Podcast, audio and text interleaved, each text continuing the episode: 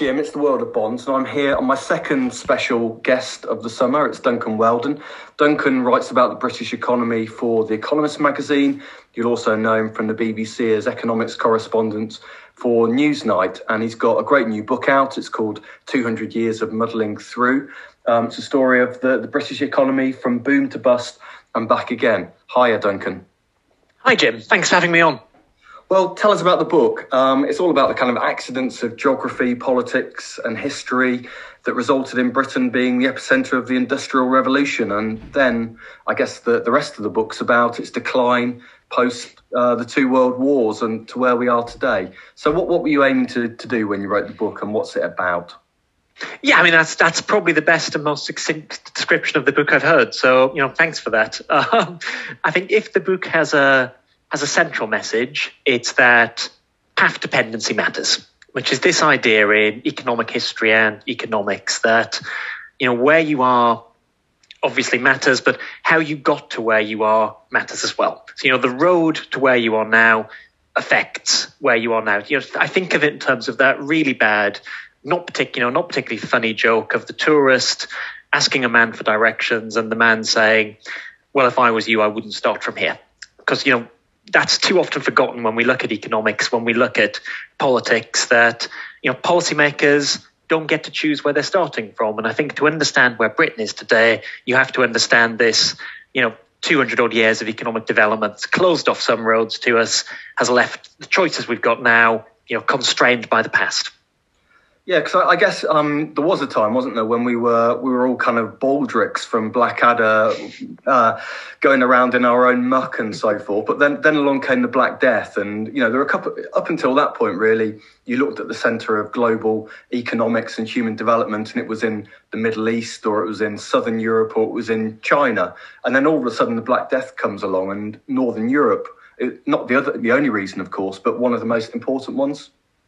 Yeah, I think that's right. So, you know, people, you know, we tend to talk about the great divergence, this moment when Europe sort of breaks away, you know, income per head grows much faster than in Asia, in uh, the Americas, in Africa, and, you know, Europe's rise to sort of global prominence. But yeah, I mean, that, what I think is even more interesting than the great divergence is its, is its earlier cousin, the little divergence, this shift of the economic center of Europe from being the shores of the Mediterranean to the slightly colder shores of the northeast in sort of England and um, across the across the North Sea in the Dutch Republic. And you're right. I mean, um, yeah, one of the big events there is the Black Death. You know, it's important to remember that before the Industrial Revolution, you know, the, the world is this Malthusian world. In a Malthusian world, there's this inverse relationship between income per head and the number of people. You know, um, productivity growth hasn't taken off.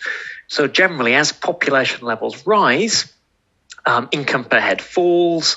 Um, you know, whereas when population drops, income per head rises. So the Black Death comes along. You know, we talk about economic shocks. There aren't as many as shocking as the as the Black Death. I mean, it kills a third of the population in Europe.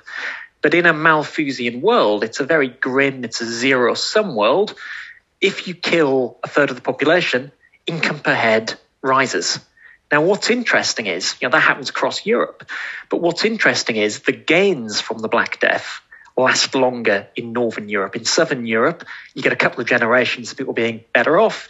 Then it peters out. One big reason for that is a later marriage age in Northern in Northern Europe. People get married later. That means fertility is, um, in terms of number of births per woman, over a lifetime is lower so these gains from the Black Death last longer in Northern Europe. And that helps make England and across the sea, the Netherlands, two of the richest places in Europe even before the Industrial Revolution. And, uh, you know, when you talk about Malthus, the explosion, the, the thing that makes Malthus turn out to be wrong was really productivity gains for for the north and partly you put this down to the type of agriculture that we were involved in in northern Europe compared to the mm-hmm. south. So much more about animal farming further north, much more about arable farming further south. And so there's something about the agricultural mix of Europe that allowed the the kind of productivity miracle to happen in the north but not in the south. Yeah, I think that's fair. I mean, I think um, it's a different pattern of agriculture, and sort of the pattern of agriculture you get in Northern Europe is much more reliant on, well, if a better phrase, capital than than labour. It's much higher value add, or you know, more profitable. It looks more like sort of you know, head use the phrase sort of proto-capitalist enterprise than the kind of kind of agriculture you get in Southern Europe, and you learn a lot of sort of skills from that, which are then much more transferable into a more modern commercial and even industrial economy. So you know, you add together, um, you add together sort of later marriage age and fertility patterns, the nature of agriculture, you know, a bit of stuff around geography. You know, I mean, in a, in a pre-industrial era, you know, moving stuff by water is cheaper. Britain is obviously an island, so surrounded by water. Plus, it's got lots of easily navigatable um, rivers. You know, all of these sort of accidents of geography and history. But you know, I mean, this is the important thing. Even before the Industrial Revolution, Britain is already a commercialized economy and one of the richest places in Europe. And then what you get is a real a real takeoff when productivity growth really, you know, starts in the industrial revolution. And, and how much of this advantage, even before the revolution, or industrial revolution, was about uh, the institutions? You do talk about that, and you know the contrast between Spain, maybe where um, the state would default periodically, yeah. and Britain, as it was, where the, the rule of law and lawyers and stability of institutions seems more important. I think that again, yeah. I mean, I think you know we've got to be really clear when we, you know, when I talk about institutions, I'm very much using the economist's definition of institution, which is, you know, not necessarily something with a front door you can go and knock on. I mean, more sort of the rules of the game, you know, respect for law, the idea that property rights will be respected, that if you sign a contract, that contract will probably be safeguarded. And yeah, the institutional setup in in Britain um, particularly after the Glorious Revolution, when people tend to date it, date a bit earlier, but certainly by the 1700s, the institutional setup in Britain is quite different. Um, now, it's still, you know, there's a wonderful paper by Douglass North, um, sort of prize-winning, uh, Nobel Prize-winning economic historian, um, sort of developing, you know, sort of tracking the institutional development of human societies from the, the Neolithic age to now, one of the sort of sweepingly ambitious papers that economists occasionally write. And he's got this very simple framework that he says most of human history, you know, mankind is is ruled by what he calls closed closed access orders, which is to say, what he calls violence specialists, politely, you know, thugs would be a better word. You know, violence specialists realize that now that we've got settled agriculture, you know, growing your own crops is quite hard work. Um, hitting people with a club and taking their crops is, is a bit easier. And so your societies develop around these violence specialists um, controlling societies, and they become more developed. And you know, the most successful violence specialists get titles like Baron, Duke, and King eventually. But this is still generally the order of societies. Then you start to see these more open access orders developing, um, and you know, in Britain and in the Dutch Republic, these things develop earlier. The violence specialists start to do deals with sort of the merchant elite, bring them into the system.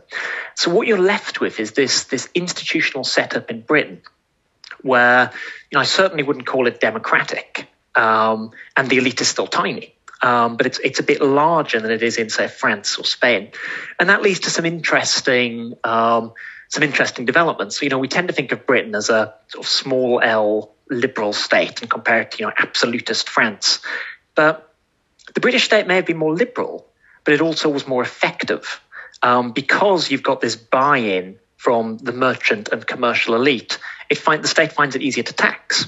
So although the state is, um, you know, we think of it as liberal rather than absolutist, it can get much more tax revenue per head out of its um, citizens.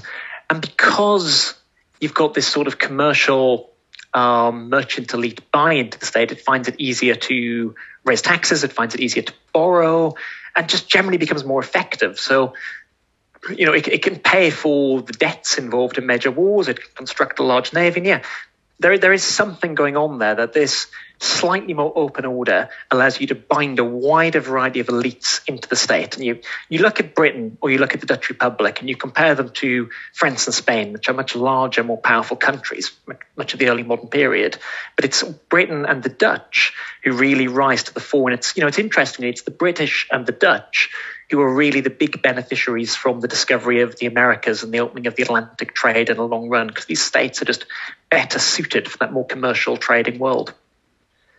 I'm, talking about the differential between Britain and France, you talk about the pyramid of heads in, in France. Was, was looking over the channel uh, what was happening with the French Revolution, did that did that influence what happened next in the UK? Did it mean that we had to be more um, conciliatory towards low, you know, they're fearful of a revolution, so they, they couldn't allow that to happen, and that was productive for, for growth longer term.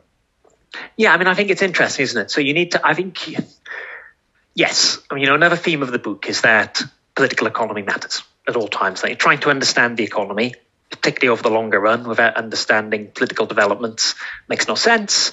And trying to understand what's happening in politics without looking at economic change makes no sense. You have to look at both sides of the coin. And yeah, it's interesting that the, the Industrial Revolution in Britain more or less coincides with the French Revolution, you know, a, a political revolution in um, in France, and that certainly colours sort of early 19th century. Um, early 19th century British politics. It, it, I mean, it is fascinating to look back that, you know, any any demand from sort of the unenfranchised bulk of the population for rights, whether being social or economic rights, no matter how modest they sound to modern ears, you know, is heard by the then existing British elite as sort of an echo of French Jacobinism and you know the, the possible start of a of a political revolution. Um, so I think I mean it is interesting, isn't it? You know, early 19th century Britain is a fascinating place, and that you've had the Industrial Revolution, you've had this rise in average income per head, you've now got faster growth than the country has probably ever had in 2,000 years or so, and yet for the first 30 or 40 years, I mean, it's a fairly miserable place for this new workforce. You know, this is the era of satanic mills, of um, cities becoming sort of mortality sinks, growing rapidly, um, you know, of an increase in child labour, um, of uh, people working much longer working weeks, and they're really not seeing much in terms of rising real incomes for most workers until the mid 19th century. You've got this it's, I mean, I also find it interesting. You know, one one thing I learned while writing the book was, you know, you come in there with your sort of, you know, um, trained economist hat, and your instinct is Luddites, what a bunch of idiots, and then you you read about the conditions, the uh, you learn about the conditions the Luddites were going through, and you you, you start to think, yeah, I, you know, I, the Luddites had sort of a point, is the is the conclusion.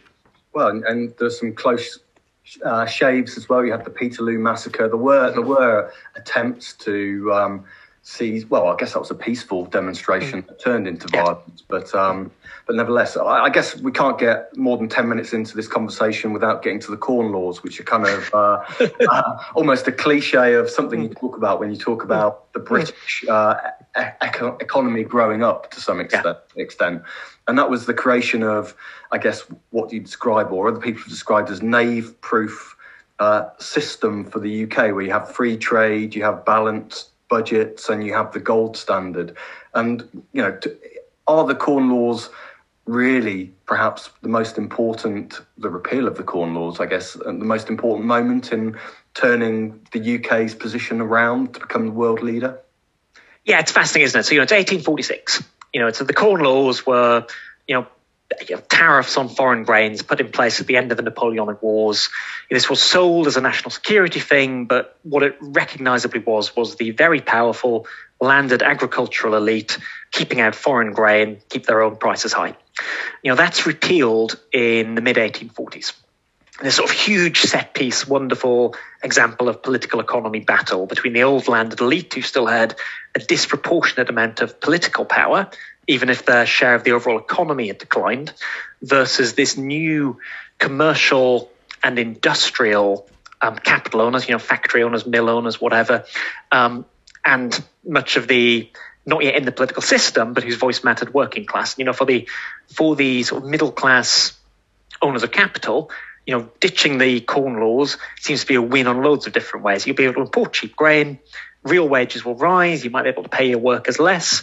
And because Britain is now going to be buying grain overseas, you know, these foreigners from whom we are buying grain will have a bit more money and maybe they will buy British manufactured goods.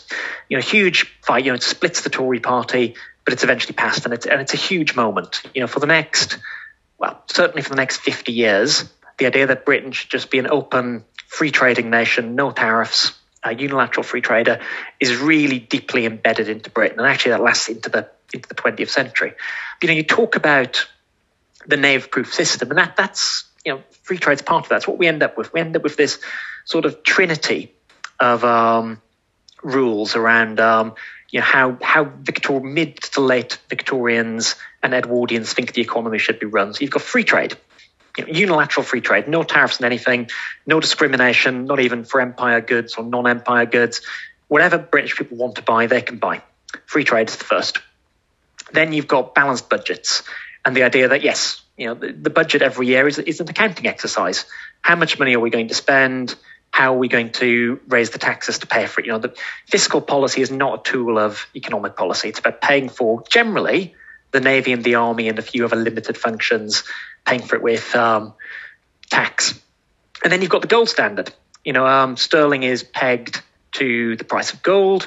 Interest rates are used to maintain that peg, again, not for economic management. And politicians came to call this a knave proof system.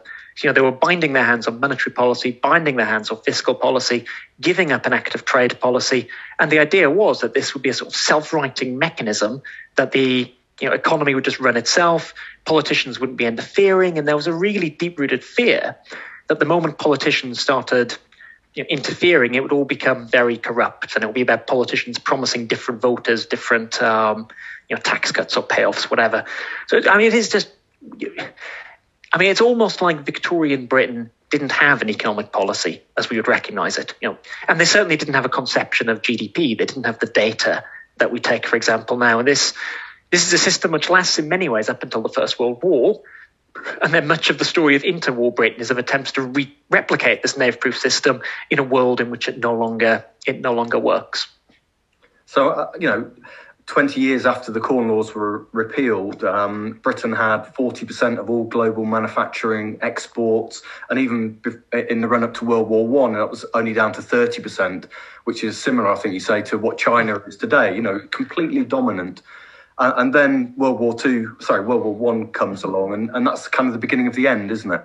Yeah, just to, just to go back to that sort of, you know, if you look at Britain in sort of the 1910s before the war, I mean, firstly, this is the great, you know, first golden age of globalization. You know, in many measures, you know, the world is as globalized in 1913 as it is in 1980. Uh, more, more so than the barrel of a gun. Is is the empire? Is is the the kind of imperialism? Is that part of its success, really. Yeah, yeah. I mean, you know, I think sort of you know, capitalism, globalization, and imperialism all run together in the late 19th century. Although we should remember that you know Europe was the big market for British manufactured goods rather than the empire. The empire might have been large, but income per head was generally quite low in much of it.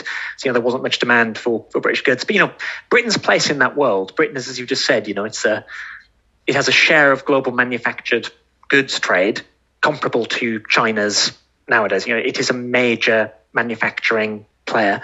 It's also the center of global finance in a fairly unchallenged way. You know, New York is rising, but I mean, London is more dominant in 1913 than any other point as a global financial center.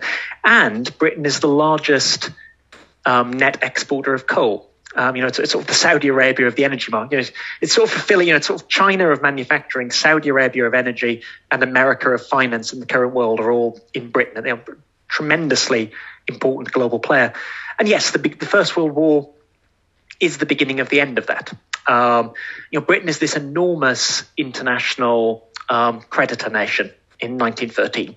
You know, partially because Britain industrializes first, and saving is something you you know saving is a luxury good. You save the more you're earning, the more you save. Because Britain becomes much richer, much quicker than other countries, it develops this big pool of savings. And then as other countries start to industrialize, you know, the City of London funnels those savings around the world to where they're offering the best return, and Britain is this huge creditor nation. And you really start to see the liquidation of those assets in the First World War. You know, stuff that it's taken the Victorians 60, 70 years to amass, then gets run down in three or four years. And Britain emerges from the war with its international position transformed from credit, um, credit to debtor, with a much higher government debt to GDP ratio than it went into the war, and with a a larger state. You get this big jump in the size of the state in the First World War, and it's never quite pushed back to where it was. And fundamentally, Britain emerges from the First World War as you know, an almost full democracy, not really until 1928, but 1918, you know, all men over 21 have got the vote, all women over 30. And you, you, it is now a mass democracy. And, you know, this old knave proof system of just allow prices to adjust to where the market says they should be um, relies on you having flexibly downward wages. You can't have a system um, in which real wages have to fall when when you've got a full democracy. Now everything is very you know you could run a system like that when most working class voters didn't have a vote. Now they've got a vote. That system is not going to last very long, and it takes the 1920s for British politicians to realise that. But it's a yeah, it, I, I, I, understanding the 1920s as the long, painful adjustment to the post World War One world makes a lot of sense to me. Well, this is a period as well where Winston Churchill, against the advice of Keynes and, and, others went back onto the gold standard, and we we experienced a Great Depression similar to that in the United States. Um, we don't hear about the slump, as it was called in mm. in Britain, quite as often as we do about the American Great Depression, but it was.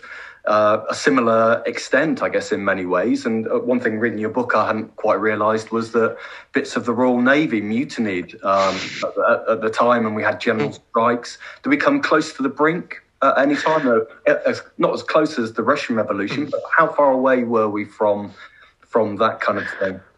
I'm not sure we ever got close to revolution, but you know, there, there, I mean, I think the real lesson of the 20s and 30s in Britain is that when economic growth is poor, is when politics is at its most fractious. In that, you know, politics when it's about dividing up the spoils of growth and who gets the size of which pie is easier than it is about apportioning the costs of um, recession. And, you know, the 20s and 30s, awful time in, in total, particularly the 20s and the early 30s for the British economy. I mean, yeah, so the Invergordon Mutiny, which is in um, September 1931. You know, Britain is back on the gold standard. It's been back on the gold standard since 1926. The you know, Great Depression is happening, and Wall Street crashed happened two years before. Sterling is under a lot of pressure. Um, the government is under um, pressure to cut the size of its deficit. This you know, breaks the Labour government and that Ramsay MacDonald, Prime Minister, and his Chancellor Philip Snowden try to push through these cuts. The cabinet resigns. We end up with a national government, which is really just sort of a smattering of Labour and Liberal figures with Conservative MPs in charge. Part of the, the cuts package they've agreed to keep Britain on the gold standard is large cuts in the pay of naval ratings. And when this is um, you know, when when the uh, the fleet up at Invergordon in Scotland learns of this, we get a mutiny on several ships. Um, eventually, it's resolved by the government backing down on the pay cuts. But that's a that's a huge moment, which then, as you can imagine, you know, thinking back to if you were a bond investor in 1931, and you see that you know a country's agreed an austerity package, and then its navy mutinies. Um, it's not great for confidence. Um, you know, in the end, that's the um, in the end, that's what forces Britain off the gold standard. In fact, you know, you can make an argument that the most successful monetary policymakers in Britain in the last century were mutinous Royal Naval sailors who um, forced us off this very inappropriate re- uh, regime. Excellent. Well, talking of sailors again, World War II uh, comes along, and we, we come out of that yet yet again with huge amounts of debt, uh, and with the US now the dominant global player, the Britain's no longer uh, in charge. We're, we're broke in many ways. A lot of our industries have been sold off to America or given in exchange for ships and, and so forth. Um, and ever since then, really, it's arguably been a story of, of slow decline on the global scale economically. And yet, Germany came out of World War II, obviously flattened to the ground and grew to be a tremendously successful economy while Britain went the other other way. I mean, Germany had some Marshall aid, but uh, that can't be the only difference. What, what, what would explain for you the the relative decline of Britain and versus the rise of Germany and others over that period? Yeah, so it's interesting, isn't it? So you know, we look at the we sort of look at the 50s and 60s um, as this period of you know relative decline. It's weird in a way because you know the growth rates in the 1950s and 60s are faster than the 70s, the 80s, and the 90s, and they're faster than the 20s and 30s. You know, it's in some ways two decades with the fastest average growth of the last century or so in Britain.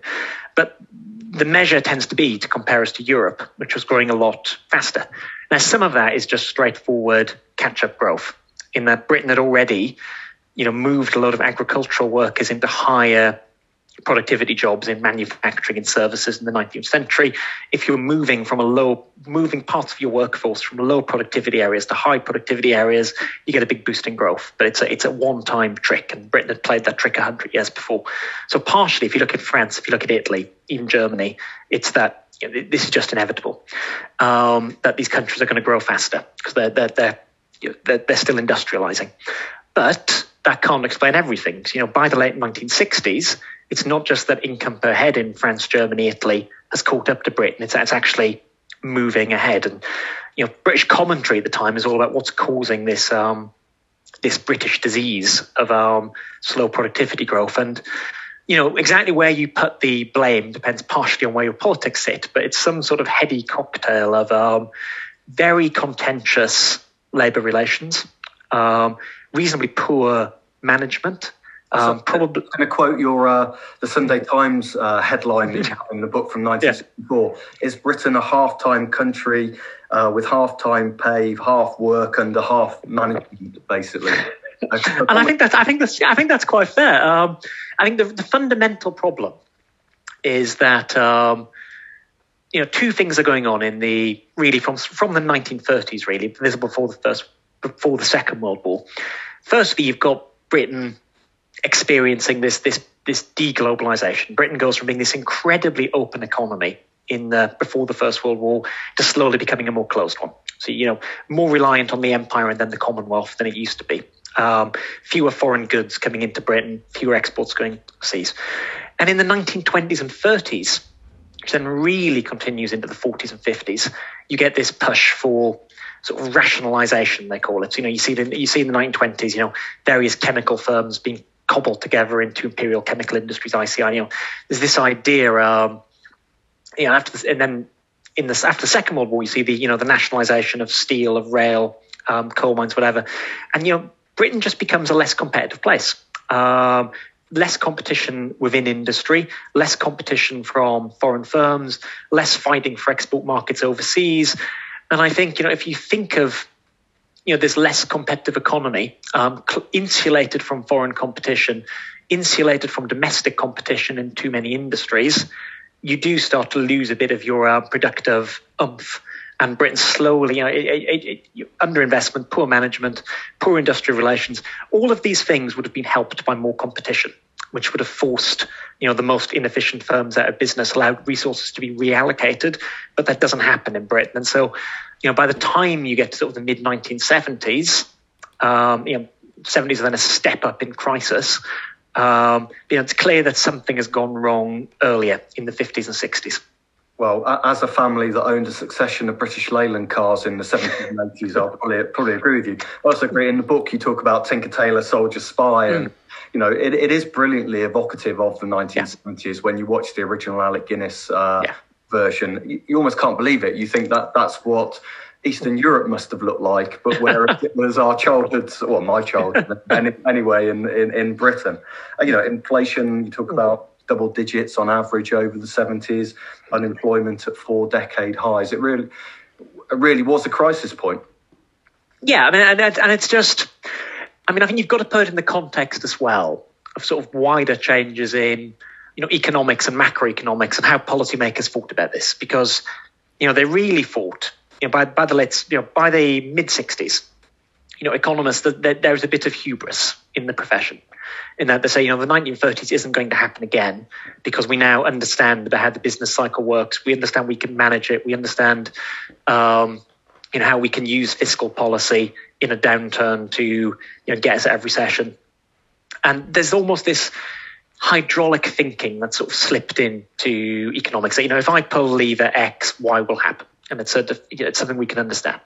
You know, the real height of that, you know, the, um, the Phillips curve, which, you know, um, it's a height of economics thinking in the 1960s that there's relationship between inflation and unemployment. Um, and policymakers almost start to think of the Phillips curve sort of as a menu from which they can choose. That, you know, if I want unemployment to be two and a half percent, inflation will be whatever it's going to be. And the 70s is a real challenge because you start to get this period of inflation rising to a very rapid clip at the same time as unemployment is rising, at the same time that econ- you know, economic growth is becoming more volatile. And it, it's very hard for a policy elite who've had sort of 20 years of this hydraulic thinking to understand that these are things that aren't meant to happen at the same time. And, you know, you've got all sorts going on in the 70s from the oil shock to the breakdown of the Bretton Woods system and floating exchange rates to, um, you know, um, deregulation of the housing market and mortgage lending to in the early 70s, some of the you know, worst macroeconomic policy of the 20th century in the Barber boom. And it all comes together into this sort of, you know, capitalism and all of these existing problems of underinvestment, poor management, contentious industrial relations um, all come together. You know, Britain just ends up with this, you know, what's often seen as this sort of devil's decade of poor economic management. I mean, it, it is worth saying, though, that for all of the problems of the 1970s, you know, unemployment was lower than it was in the 1980s, and median incomes actually hung in there better, even with the inflation. So, you know, there, there were winners and losers um, to that, that period, even if it's generally been taken as this thing to be avoided. Well, we almost ended up like Greece, though, didn't we? We had to go to the IMF mm. to, to ask for a bailout. Yeah, I mean, Britain had to Britain had to go to the IMF in 1976. Um, Although you know, it is worth remembering it wasn't to do with the public finances as it was to do with pressure on sterling. You know, the fear was that sterling was losing value very rapidly. That uh, unless something was done to stem the run on sterling, then you know the ability for vital imports would be imperiled, inflation would keep climbing, etc. You know, one of the reasons sterling was um, falling was because the public finances were seemed to be in a bad position. But this wasn't about the IMF lending us money to fund public spending. This was about lending us foreign exchange reserves to, and of course, and it was all paid back. And of course, where it became contentious was, as is understandable, the IMF put conditionality on those um, on on that lending, and um, and again, you know, that was, that was deeply unpopular um, with much of the Labour government left at the time. Um, but it's really, it's really sort of a turning point. You think back to sort of Jim Callaghan at that point as um, prime minister. You know, it's when he makes the speech. You know, we used to think we could spend our way every session. I tell you now, in all candor, we cannot. You know, it's, it's three years before Margaret Thatcher wins in 1979. It's under a Labour prime minister in 1976. You get this top level, semi official rejection of traditional Keynesian demand management. You know, everything is in flux in the 1970s. Okay, this brings us neatly on to Margaret Thatcher, and I guess perhaps one of the more radical changes in British economic policy um, over you know the period of the book. In a way, we have monetary policy, uh, monetary aggregates become the target for uh, monetary policy. We have austerity, and we have privatisations. And I guess perhaps when we think about the UK economy over the past few decades, we think about the housing market as being the kind of bellwether of the, the, the, British economy and the most important thing that anyone ever thinks about that, that kind of drives everything now. So suddenly housing becomes really important to us. And it's, it's fascinating that point. I remember when, I, when I was working at Newsnight, I used to do a lot of stories in, um, you know, around other parts of Europe. It was always fascinating that if you ask, I, I remember thinking in 2015, if you ask um, Greeks about the economy, they instantly start talking about the IMF. If you ask Britain, Germans about the economy, they start talking about manufacturing, market share, and competitors. And if you ask British people about the economy, they talk about house prices. I thought that was sort of a nice little snapshot of um, how the economy is perceived around different parts of Europe there. But yeah, I mean, I, I think yeah, I think it's fair to say Margaret Thatcher is, along with Clement Attlee after the war, one of the two prime ministers who make the most lasting changes to the shape of the economy in the 20th century. I mean, arguably over the last 200 odd years. Um, and yes, it's in the housing market is another one of Thatcher's big changes.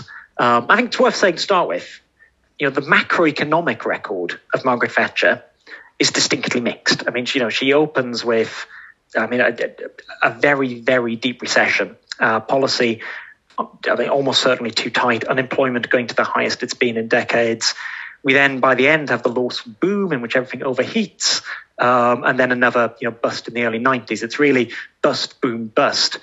The supply side changes, though, are are more interesting, more lasting. You know, talking before about you know, the idea the British economy had become deeply uncompetitive by the 1960s, 1970s. I mean, that started to change in the 80s with the privatizations, with the breaking up monopolies, with the, um, you know, the real impact of joining the European economic community and opening Britain up more to foreign competition, you all start to see in this sort of productivity catch up, which starts in the mid to late 80s.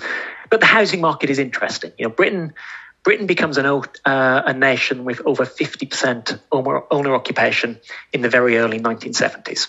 And that really accelerates in the 1980s with the sale of um, state owned housing to um, tenants at a discount. I mean, that's probably the single largest wealth transfer from state to individual in British history is selling off a lot of this housing stock. And uh, yeah, I mean, it, you know, you create a nation of homeowners, and a nation of homeowners is very different to a nation of renters if nothing else, in how they think about interest rates. I mean, I always think it's interesting. You look at the you know 1950s and 1960s, and you know interest rates are something which obviously matter to firms planning borrowing and capital expenditure, but for most householders, they're quite insulated from it. Once you're into a nation of mortgage holders, particularly as Britain's often had a high proportion of floating rate mortgage holders, then suddenly, you know, the Bank of England changing interest rates is something that's on the news. Um, and, and, you know, it's not something for the Financial Times, it's something for the mainstream press. It's one of the lasting changes in in Britain over the last, you know, um, few decades is the is, is has been the increase in homeowners. Now, whether or not that's going into reverse now that it looks like um, we're seeing a rising private rental market again, I don't know, but that's certainly one of the major changes of the 70s and 80s. Excellent. I, I guess um, you know the book will finish on. We'll go through the global mm. financial crisis. We've got mm. the pandemic, and I guess very importantly as well, we've got Brexit and mm. reversal of some of those trends that we we saw over the period you're talking about. But in the interest of times, I think we're we're coming at the end now. Mm. I mean, you call the book "Muddling Through." What, what, why is that in a way? Do you think that the British economic history is more confused, more chaotic, more seat of your pants than perhaps other nations around the world? Is, is it kind of uniquely?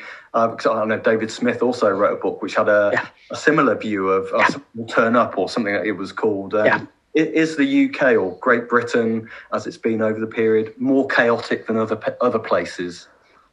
It's a good question. Um, I suspect it probably is, and I think that um, I think there's a number of reasons for that. I think partially because we were talking about before this knave-proof system of the late 19th century. You know, this came alongside the time that Britain was the dominant global economic power. And the lesson a lot of the British elite took from that was was that you know Britain run you know the British economy runs itself quite well as long as we don't interfere with it. And so small L liberal bias you certainly see through you know throughout Whitehall, throughout the Treasury, um, lasting to this day. Um, and of course, you get into the 20th century, and you get you know the challenge of American industrialization, German industrialization, Japanese industrialization, you know, rise of East Asia, nowadays Europe catching up in the 50s and 60s. Um, you know, and in many cases, not all, but in many cases, that involved a much more hands-on approach from government um, than Britain itself had used.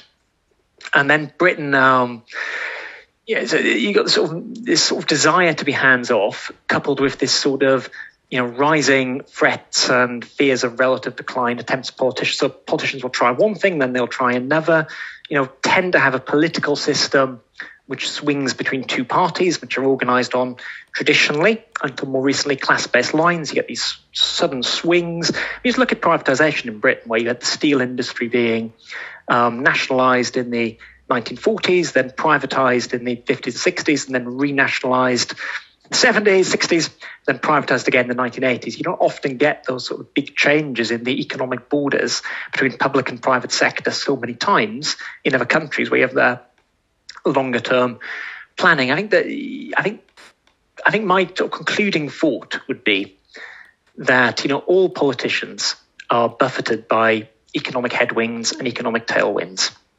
Um, but there has been a tendency in Britain often to avoid taking difficult choices, which can be left to your successor, and sort of keep your head down, muddle through, hope it all turns out all right in the end. And you, you get some politicians who have made radical changes, but they are they are few and far between. So yes, muddling through because yeah, it's it's a confused, contested, and complicated picture of um, British economic history.